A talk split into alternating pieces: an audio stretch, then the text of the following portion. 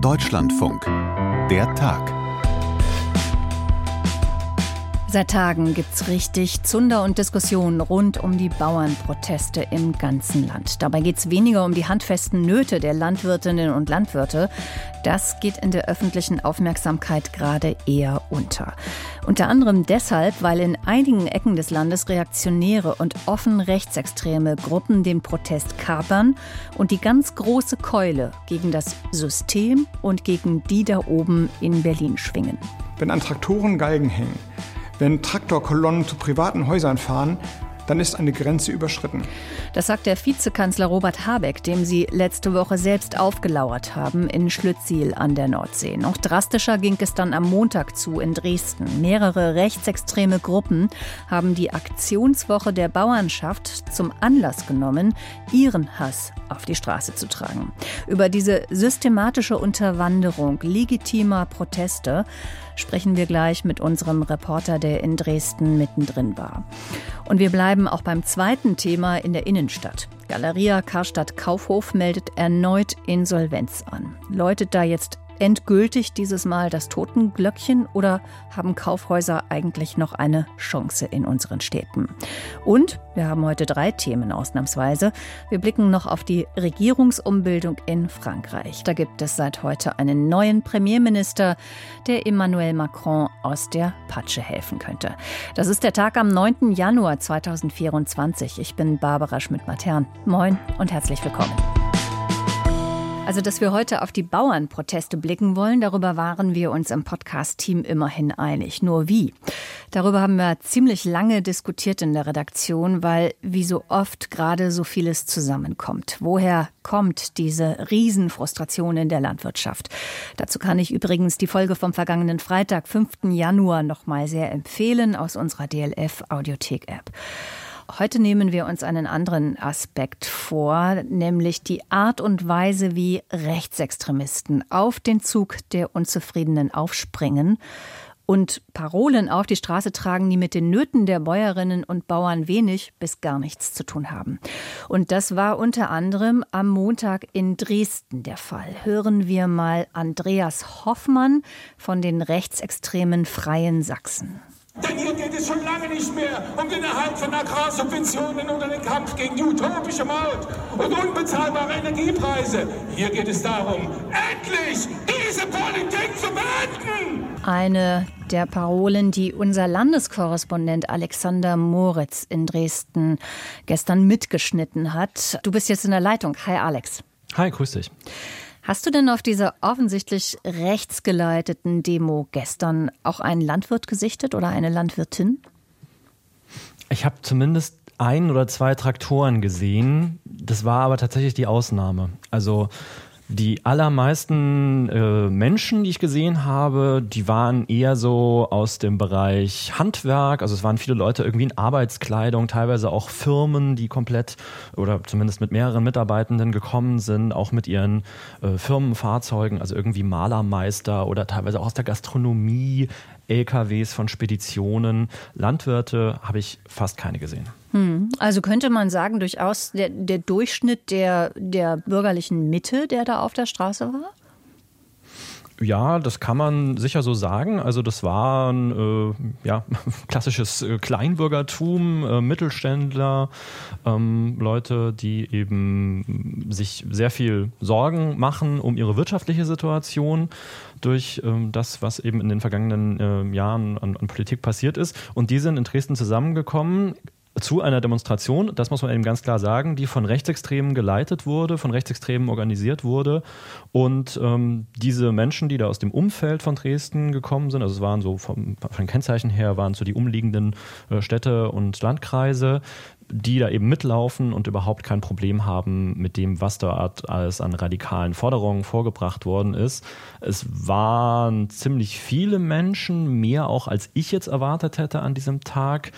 Genaue Teilnehmerzahl gibt es nicht. Ich würde sagen mehrere tausend, vielleicht 5000, die da gestern in Dresden durch die Innenstadt gezogen sind, bis vor die Staatskanzlei, also den Sitz der Landesregierung. Und ich habe es eben schon angedeutet, da ging es eben nicht um Legehennen oder die Bedingungen, unter den Sauen gehalten werden oder um die Düngemittelverordnung. Was haben denn die Menschen, die gestern in Dresden auf der Straße standen, was haben die denn gefordert oder skandiert? Im Prinzip einen Systemsturz, einen Regierungssturz, einen Systemwechsel. Darum geht es. Also es sind, wie gesagt, Rechtsextreme, die dort das Wort führen, und denen geht es nicht um irgendwelche Reformen oder die Rücknahme von Einzelentscheidungen in der Förderung für Landwirte, sondern es geht ums große Ganze. Also ich habe mal ein Zitat mitgebracht, einer der Redner hat von der Bühne gebrüllt, wir geben erst auf, wenn wir diese Verbrecher aus der Regierung gejagt haben, oder Berlin müsse gesäubert werden von linksgrünem Gesindel, Zitat Ende. Also martialische Sprache, Gewaltaufrufe und ein allgemeines Empörungsschüren, was dort passiert ist, das sich dann eben von den Landwirten eigentlich ziemlich entfernt hat. Es ging generell dagegen, Steuern zu zahlen, es wurde gegen Ausländer und Asylbewerber gehetzt, man hat über den angeblichen Genderwahn lamentiert, die Corona-Maßnahmen der Regierung wurden als Genozid an der eigenen Bevölkerung bezeichnet, also wirklich hanebüchender Unsinn, der dort aber, wie gesagt, von ganz normalen Leuten mit Applaus und Gejohle quittiert worden ist. Und wer steckt dahinter? Wer stand da auf der Bühne und hat diese Äußerungen verbreitet, auch diese offensichtlichen Falschinformationen? Das sind quasi durchgängig bekannte Rechtsextreme gewesen. Max Schreiber, einer von ihnen, ein Neonazi, der auch schon häufiger mit Gewalttaten auffällig geworden ist, der einer der führenden Köpfe der Freien Sachsen ist. Das ist eine Kleinstpartei, die sich hier im Zuge der Corona-Politik und der Proteste dagegen eine gewisse Öffentlichkeit erspielt hat, sage ich mal. Also die haben diese Proteste vor allen Dingen im Erzgebirge, aber eben auch in Dresden über Jahre organisiert, beziehungsweise Leute über ihre Telegram-Gruppe dazu eingeladen. Andreas Hoffmann, das war den wir ganz am Anfang gehört haben, gehört auch zu den Freien Sachsen, ein ehemaliger DJ, der jetzt aber hauptberuflich im Prinzip diese Demonstration organisiert. Und das waren so die führenden Köpfe. Es war aber auch quer durch die Bank alles, was Rang und Namen hat, an Rechtsextremen im Prinzip zu Gast, auch aus anderen Bundesländern. Andreas Kalbitz war da, der für die AfD im Brandenburger Landtag sitzt, auch wenn er selber aus der Partei ausgeschlossen wurde. Martin Sellner von der Identitären Bewegung ist aus Wien gekommen, also eine rechtsextreme Gruppe, die eben auch so europäisch aktiv ist. Und auch eine sächsische AfD-Bundestagsabgeordnete Caroline Bachmann hat gesprochen und den Demonstranten quasi die Unterstützung der AfD ausgedrückt, was in zweierlei Hinsicht interessant ist. Einerseits, dass die AfD offiziell mit den Freien Sachsen nicht zusammenarbeitet, und zweitens, weil die AfD eigentlich, auch wenn sie jetzt sagt, dass sie die Landwirte unterstützt, ja gegen Subventionen ist und die eigentlich komplett abschaffen möchte. Trotzdem nutzt man diese Chance von Seiten der extremen Rechten hier von dieser öffentlichen Erregung zu profitieren und sich da eben als Alternative ins Spiel zu bringen. Das war ein dritter Weg, war da. Also Pegida, hast du mir im Vorgespräch erzählt.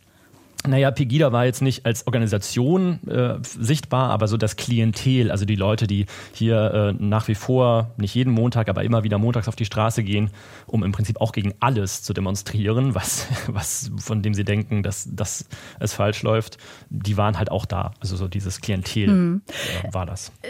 Nun war in den letzten Tagen von einer Gruppierung auch viel die Rede namens Landschaftsverbindung. So eine Art, nenne ich das jetzt mal, Symbiose aus Populismus und Bauernprotest. Spielen die in Sachsen irgendeine Rolle? Waren die gestern präsent? Landschaftsverbindung gibt es auch in Sachsen mit einem eigenen Landesverein. Die haben gestern sich davon distanziert, also im Vorfeld schon, genauso wie der Landesbauernverband, was auch dann dazu beigetragen hat, dass dort eben quasi keine Landwirte waren. Die waren währenddessen auf den Autobahnen, haben dort eigene Aktionen gemacht. Bei Landschaftsverbindung ist es aber so, trotz dieser öffentlichen Distanzierung, dass es schon immer wieder auch Kritik daran gibt, dass die möglicherweise rechten Positionen schon auch nahestehen oder die zumindest zulassen bei sich. Gab es gerade eine sehr schöne Recherche in der Sächsischen Zeitung, dass eben auch aus dem Vorstand dieses Landesverbands Landschaftsverbindung, dass da ein ehemaliges NPD-Mitglied beispielsweise aktiv ist, auch wenn das sagt, heute er hat sich von dieser Partei distanziert. Aber es gab jetzt auch im Vorfeld Absprachen zwischen Landschaftsverbindung und Max Schreiber, diesem Neonazi, der diesen sogenannten Tag des Widerstands hier gestern organisiert hat. Die Absprache war jetzt nicht zusammenarbeiten, aber man hat einfach miteinander sich ausgetauscht, offenbar darüber, wer wo ist und wer, wie zum Beispiel Demonstranten dann, die zu dem Protest in der Innenstadt wollten, durchgelassen werden, weil eigentlich ja die Bauern die Zufahrten an den Autobahnen blockiert haben. Hm. Also es gab Gegendemos, gab es überhaupt gar keine in Dresden? Ich habe keine wahrgenommen. Also ich habe gesehen auf Social Media, ein Journalistenkollege hat ein Foto gepostet von jemandem, der ein Pappschild hochgehalten hat, wo drauf stand, die AfD ist unsozial und schlecht für unsere Wirtschaft. Sonst habe ich aber überhaupt nichts wahrgenommen an Gegenprotest. Mhm.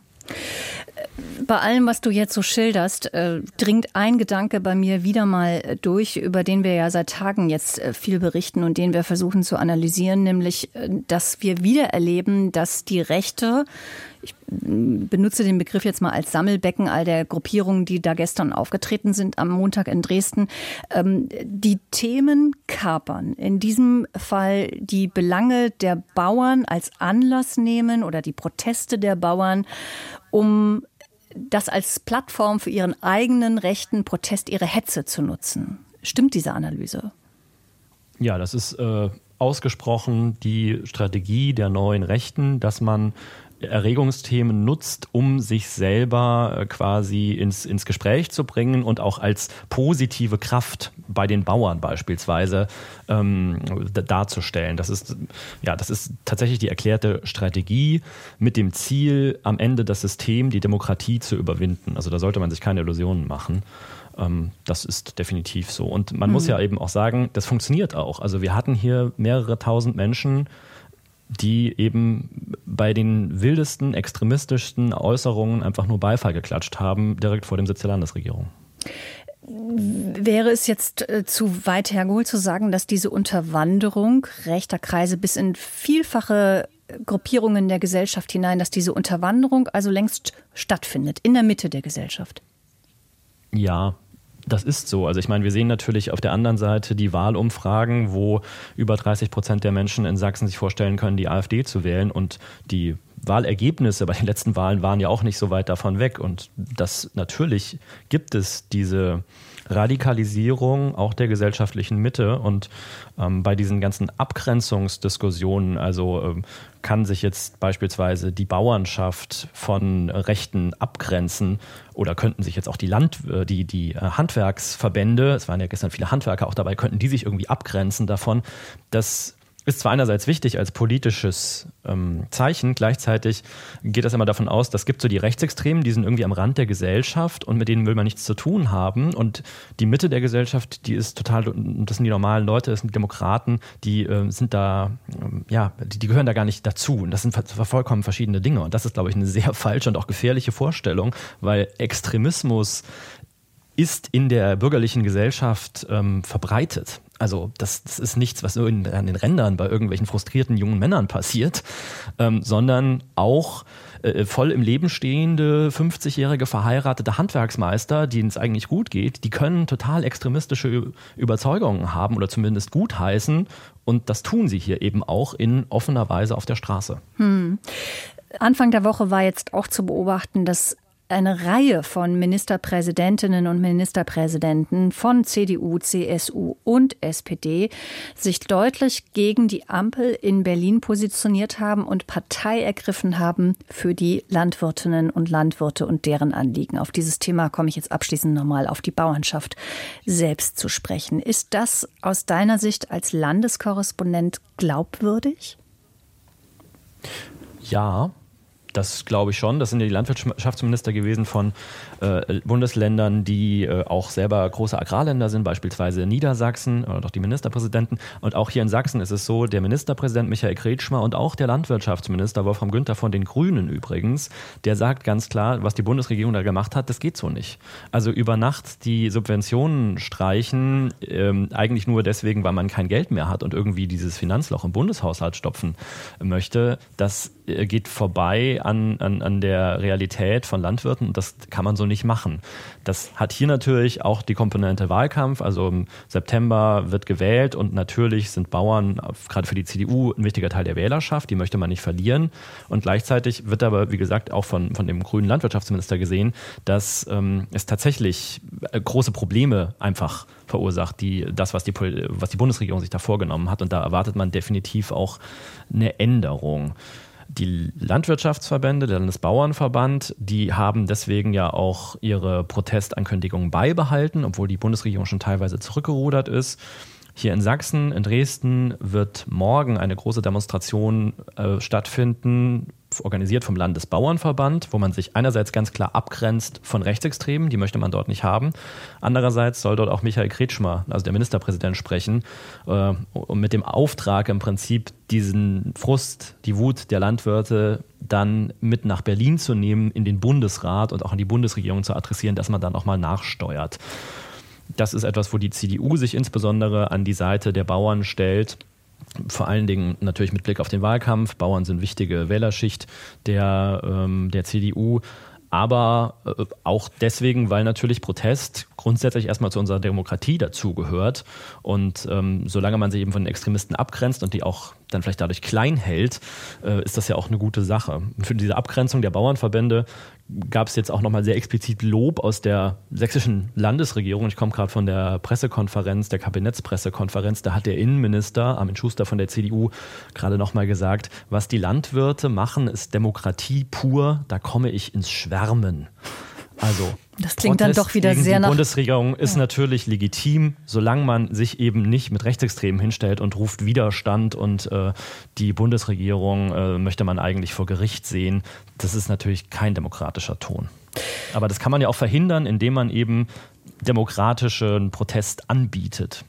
Alexander Moritz, unser Landeskorrespondent in Sachsen, hat berichtet über die Kundgebungen rechtsextremer Gruppen am Montag in Dresden. Und zum Schluss haben wir noch vorausgeblickt auf die eigentliche Bauerndemo, die dann am morgigen Mittwoch in Dresden stattfindet. Danke und tschüss nach Dresden. Gerne, Barbara. Bis dann. Damals, als es noch kein Internet gab, da war das Warenhaus aus jeder mittelgroßen Stadt überhaupt nicht wegzudenken. Und mit Karstadt und Kaufhof gab es sogar 2 konkurrierende Warenhausketten, die beide gute Geschäfte gemacht haben. So gute Geschäfte, dass die Manager damals den Start in den Onlinehandel einfach verschlafen haben. Und dann kam Amazon und dann strauchelte zuerst Karstadt, dann strauchelte Kaufhof. Dann fusionierten beide zu Galeria Karstadt-Kaufhof und heute sind hunderte Filialen in Deutschland mittlerweile geschlossen. Längst geschlossen, muss man sagen. Heute, an diesem Tag, hat Galeria Karstadt-Kaufhof nun erneut einen Insolvenzantrag gestellt, den 3. innerhalb von 4 Jahren. Übrigens wie der Mutterkonzern, die österreichische Signa Holding von René Benko, die ja ebenfalls pleite ist. Geht da also jetzt endgültig eine Ära zu Ende? Das können wir Dorothee Holz fragen, die jetzt aus der Wirtschaftsredaktion hier zu mir ins Studio gekommen ist. Hallo Doro. Hallo. Wann warst du das letzte Mal bei Galeria? Ich komme offensichtlich noch aus der damaligen Zeit, wie du das so schön am Anfang betont hast. Ich gehe gern in Kaufhäuser, ich gehe gern vor Ort einkaufen. Ich gehe nicht gern in jedes Kaufhaus, aber ich mag Galeria auf der Zeil in Frankfurt. Da wohne ich nämlich, wenn ich nicht gerade in Köln bin. Das ist renoviert worden, das Haus, vor ein paar Jahren, finde ich gelungen. Die Menschen, die dort arbeiten, sind sehr engagiert und ich arbeite mich dann gerne unten von der Kosmetikabteilung hoch in die Abteilung für Haushaltswarenartikel, fühle mich da meistens ganz wohl. Das war jetzt die Konsumentin Dorothee Holz, die da gerade geantwortet hat. Jetzt frage ich die Wirtschaftsredakteurin Dorothee Holz, warum laufen die Geschäfte so schlecht, wie es der Insolvenzantrag jetzt nahelegt? Das hat viele Gründe, aber es liegt eindeutig auch daran, dass nicht alle Menschen gerne oder so häufig, wie es sein müsste, um gut leben zu können, um viel Geld zu verdienen, in die Warenhäuser, in die Innenstädte gehen. Es gibt da natürlich ein paar Ausreißer in den großen Städten. Das ist natürlich hier in Köln, da sieht es immer voll aus. Auch in Frankfurt sieht es immer voll aus. Aber ob die Leute auch wirklich einkaufen und Geld da lassen, das ist ja nochmal eine ganz andere Frage. Aber in den kleineren Städten, da spielt sich das nicht ganz so ab. Da kommen die Leute nicht mehr so oft hin, fühlen sich vielleicht in den Innenstädten nicht mehr so wohl, kaufen lieber, weil sie so bequem sind. Zu Hause auf dem Sofa im Internet ein, kann man natürlich niemandem verdenken, muss man auch niemandem vorschreiben. Aber es ist tatsächlich eine Kombination aus zu wenig Umsatz, damit auch zu wenig Profit, auch wenn sich das gerade bei Galeria in letzter Zeit im Weihnachtsgeschäft etwas verbessert hat. Auf der anderen Seite kommt ein riesiger Kostenblock dazu. Und jetzt müssen wir auf René Benko schauen. Das ist nämlich auch gewissermaßen der Schuldige an dieser Misere. Wenn ich da einfach mal jetzt ausholen darf. Darfst du. Wir haben ja den Mutterkonzern, das muss man vielleicht noch mal kurz hinzufügen. Genau. Und du hast schon erwähnt, die ist pleite gegangen und zwar schon im letzten Jahr, im November. Und seitdem fällt ein Dominostein nach dem anderen. René Benko, das war der große Kaufhaus- und Immobilienkönig war, muss man sagen, weil wirklich dieses Imperium zusammenbricht. Und dazu gehörte eben Karstadt-Kaufhof. Dazu gehören aber auch Luxushäuser in diversen Städten, zum Beispiel in Berlin, das KDW. Dort brummt es auch noch. Das ist auch jetzt mal wirklich beiseite zu lassen, auch wenn es zu diesem großen Konzern gehört. Aber René Benko hat gedacht, ich kaufe die mal billig ein. Der Staat hilft mir auch noch dabei. Der Staat hat ja 680 Millionen Euro schon zugeschossen. Corona war natürlich schuld daran. Und man wollte nach den Insolvenzen 1 und 2 partout diese Kaufhäuser erhalten. Hat nicht geklappt, wie man sieht. Das Staatsgeld ist größtenteils verloren. Aber René Benko hat was anderes gemacht. Der hat die nämlich als Melkkuh benutzt. Der hat gesagt, okay, ich bewerte mal die Immobilien hoch und ich verlange von Galeria Kaufhof Karstadt eine richtig hohe Miete über dem Marktpreis. Das beschert mir viel Geld, aber das ist jetzt das große Problem. Also die Kosten, die müssen gedrückt werden. Und da kann die Insolvenz tatsächlich helfen. Okay, aber ich habe es ja auch schon erwähnt, das ist nicht das erste Insolvenzverfahren, wo die Kaufhausketten jetzt drin stecken. Haben denn die vorherigen Insolvenzverfahren offenbar nichts gebracht? Eindeutig. Also es ist zumindest so, dass man nicht das Beste draus gemacht hat. Ob es das Schlechteste war, kann ich jetzt im Moment gar nicht sagen. Das hat sich einfach kumuliert. Eine Insolvenz hat die andere quasi überlappt. Bevor man mit der einen umgegangen ist und dann noch was rausgeholt hat, kam schon die nächste. Also man wird getrieben durch die ganzen Insolvenzen. Und jetzt gab es zum ersten Mal tatsächlich in diesem Jahr, zumindest gab es ein großes Interview im Handelsblatt vor ein paar Wochen, da hieß es, wir stehen eigentlich ganz gut da, wir machen zwar noch Verluste in diesem Geschäftsjahr, aber wir streben nach oben, also eigentlich läuft es ganz gut. Das hat aber nicht gereicht. Das Unternehmen war jetzt in einem sogenannten Notfallgeschäft und es war jetzt klar, dass man einfach nicht genug verdienen wird in den nächsten 3 Monaten, um liquide zu bleiben, um die ganzen Händler, um die Beschäftigten zu bezahlen. Und deshalb musste man jetzt die Notbremse ziehen. Und ja, auf deine Antwort nochmal, man hat aus diesen Insolvenzen nichts gelernt, beziehungsweise es hat sich einfach nochmal so viel angehäuft, eben diese hohen Mieten, die Kosten und der Umsatz. Das knallte zusammen, das hat nicht zusammengepasst, das hat nicht gereicht, um jetzt die dritte Insolvenz zu verhindern. Spürst du denn irgendeine Zuversicht, dass es dann dieses Mal klappen könnte, dass man eben doch aus den vorangegangenen Fehlern gelernt hat? Also zuerst mal muss man sagen, es gibt jetzt eine Regelinsolvenz. Da wird ein Insolvenzverwalter benannt. Das Management hat eigentlich nichts mehr zu sagen. Der muss jetzt gucken, was gibt es noch, was haben wir noch, womit können wir überhaupt noch was anfangen. Und der hat einen Vorteil jetzt. Der kann nämlich Verträge, in denen die drinstecken, neu verhandeln. Dazu gehören auch Verträge mit Beschäftigten, die schon wahnsinnig geblutet haben. Also gerade bei diesen beiden Geschäften. Wir haben auf so viel verzichtet in den letzten Jahren, abgesehen von Entlassungen natürlich auch. Es gehören aber Verträge, auch Mietverträge dazu oder teure Beraterverträge. Die kann man jetzt neu verhandeln. Das könnte den Kostenblock drücken. Aber ob das reicht, das wagen wirklich Experten, die schon lange in diesem Geschäft sind, zu bezweifeln. Ich habe gerade in meiner Sendung Wirtschaft am Mittag mit einem Einzelhandelsexperten ein Gespräch geführt. Der ist wirklich skeptisch, obwohl er eigentlich ein Befürworter von diesen Warenhäusern ist. Das Problem ist, es gibt noch 92 Filialen. Der Chef von Galeria sagt selbst, es könnten 60 profitabel sein. Also er hofft und die Gewerkschaften hoffen, dass man so viele erhalten kann. Mein Experte von heute Mittag, der sagte aber, ich glaube, es werden höchstens 20 bis 30 noch übrig bleiben. Also Kahlschlag, nur noch einzelne Häuser. Das ist, was von Galeria übrig bleibt und das ist nicht mehr viel. Querverweise machen wir hier ja immer gerne. Deswegen noch der Hinweis, das Expertengespräch aus der Sendung Wirtschaft am Mittag mit Dorothee Holz, das gibt es natürlich nachzuhören in unserer DLF-Audiothek-App. Und du hast die Mitarbeitenden jetzt ja schon ausführlich angesprochen, Doro. Was kommt denn jetzt in nächster Zeit dann auf die zu, nach all den Achterbahnfahrten, die in den letzten Jahren schon hinter sich haben? Ja, eine weitere Achterbahnfahrt, das kann man leider nicht beschönigen. Also wie gesagt, im besten Fall, im allerbesten Fall, wenn dann 60 Warenhäuser noch erhalten bleiben könnten, also immerhin 30 weniger als jetzt, dann würden nicht so viele ihren Job verlieren, wie man jetzt vielleicht befürchten muss oder wie es Experten befürchten, die von viel weniger Warenhäusern ausgehen. Aber es sind 12.500 Vollzeitstellen noch übrig, insgesamt über 15.000 Beschäftigte.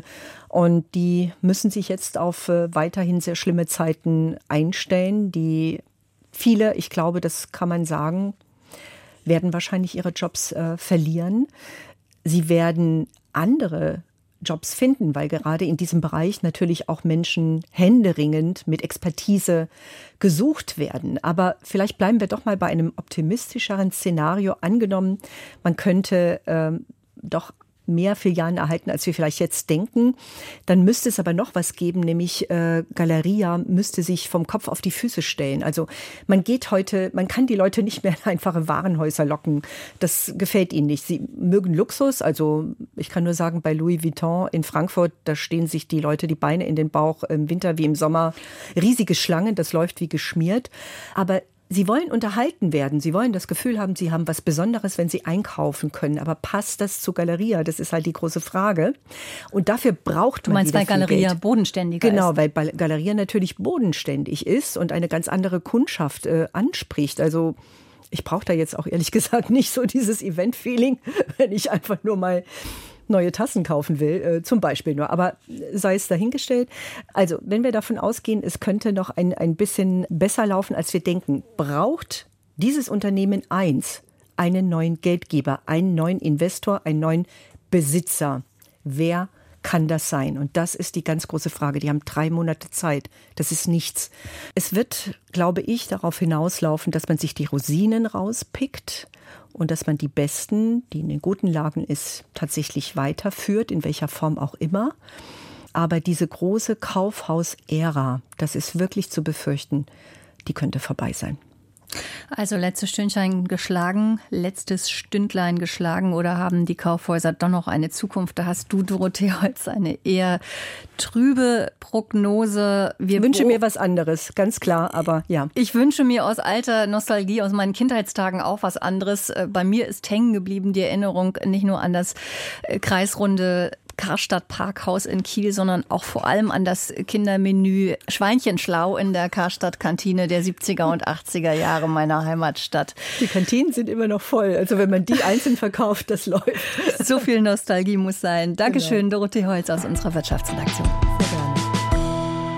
In Österreich würde man ihn wohl Wunderwutzi nennen, so wie früher einmal Sebastian Kurz. Gabriel Attal wird jetzt in Frankreich neuer Premierminister und das mit gerade einmal 34 Jahren.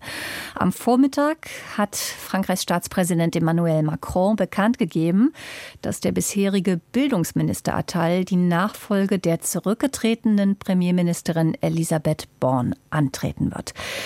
Unsere Frankreich-Korrespondentin Christiane Käse ist jetzt in der Leitung. Hallo erstmal, Christiane. Hallo. Also blutjung, 34 Jahre und jetzt Regierungschef. Das ist ja doch schon ungewöhnlich. Christiane, was zeichnet denn Gabriel Attal aus? Eine steile politische Karriere, würde ich sagen, die er allerdings erst einmal in einem anderen politischen Spektrum begonnen hat, als in dem, wo er heute ist. Er war nämlich Mitglied der Sozialisten, hat aber dann schon 2016 zu La République en Marche, also der damaligen Bewegung von Präsident Macron, gewechselt. Das heißt, er ist wirklich ein Macronist der ersten Stunde. Er war dann mit 29 jüngstes Regierungsmitglied, Staatssekretär im Bildungsministerium Verteidigungsministerium, so hat er angefangen, dann Regierungssprecher, dann Haushaltsminister und schließlich Bildungsminister. Das war er allerdings nur jetzt 6 Monate, also seit Juli.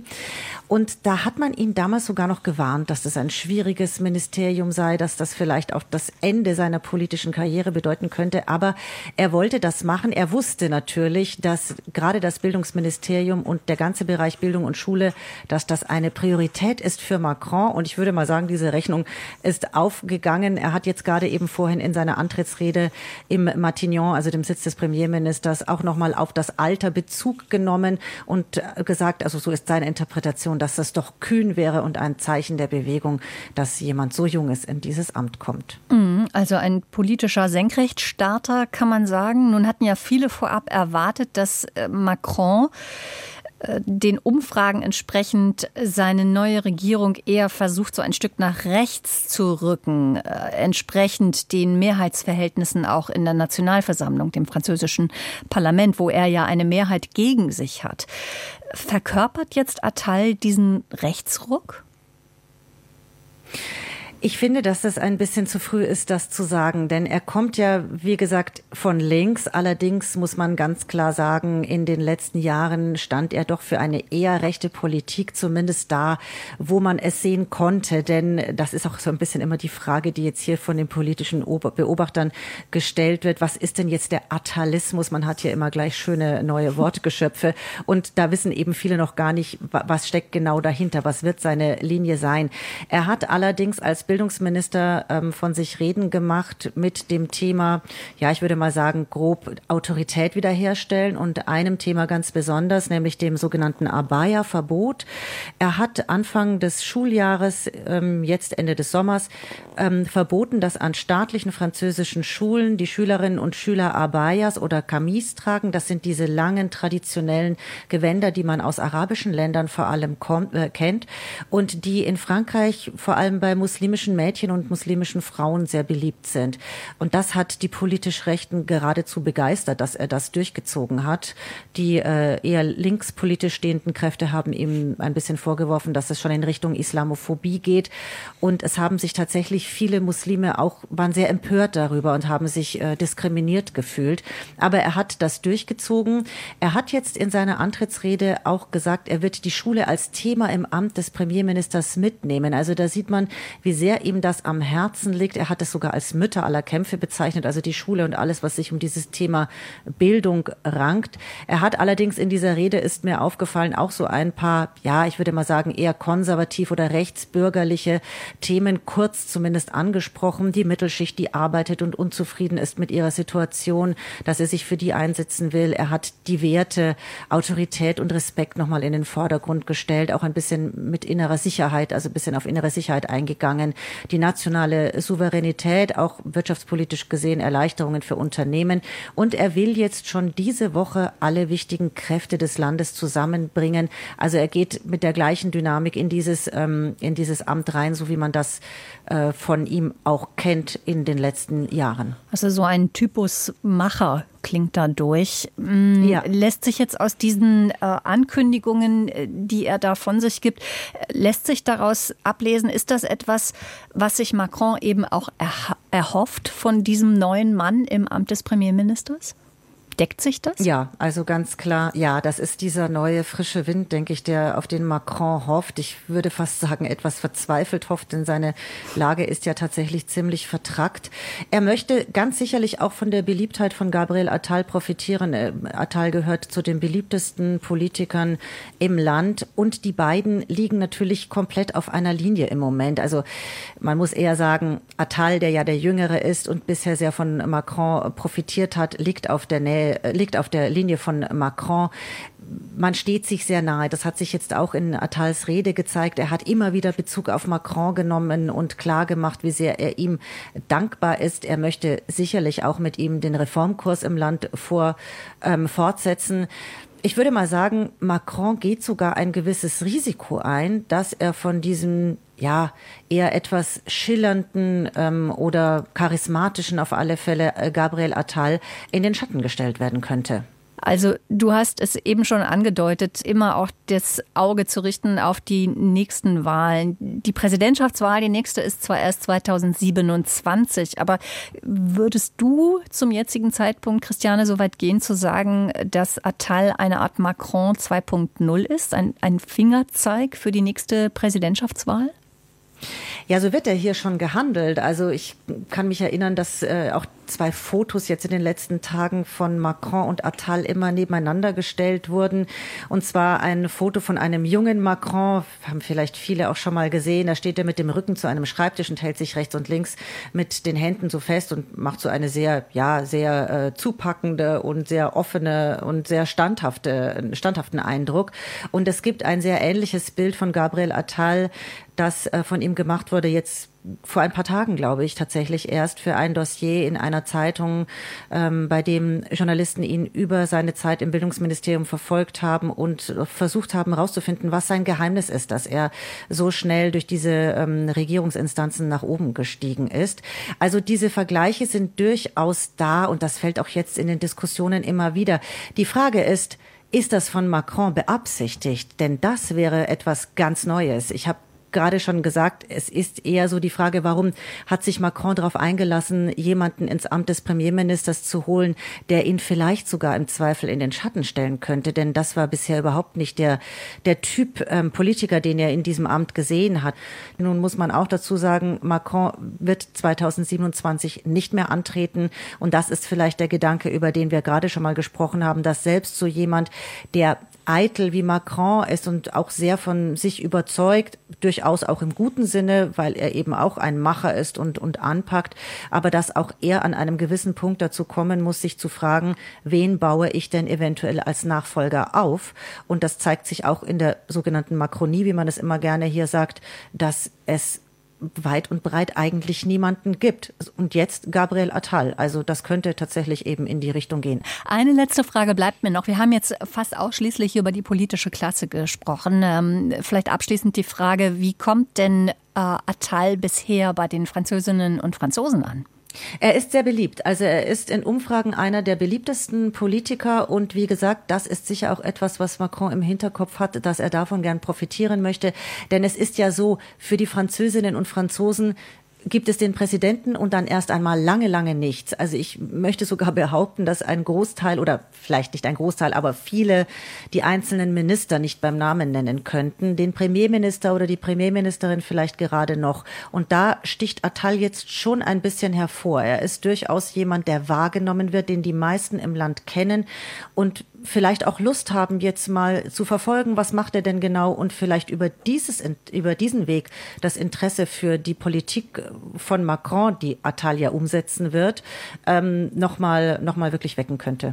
Gabriel Attal, der bisherige Bildungsminister an Frankreich, ist neuer Premierminister und darüber berichtet hat uns Christiane Käse aus Paris. Dafür Dankeschön, Christiane. Gerne. So, 16:06 Uhr. Bevor ich jetzt diese Folge mische, sage ich tschüss. Die Redaktion hatte heute Philipp May. Am Mikrofon war Barbara Schmidt-Mattern. Danke und bis bald. Tschüss.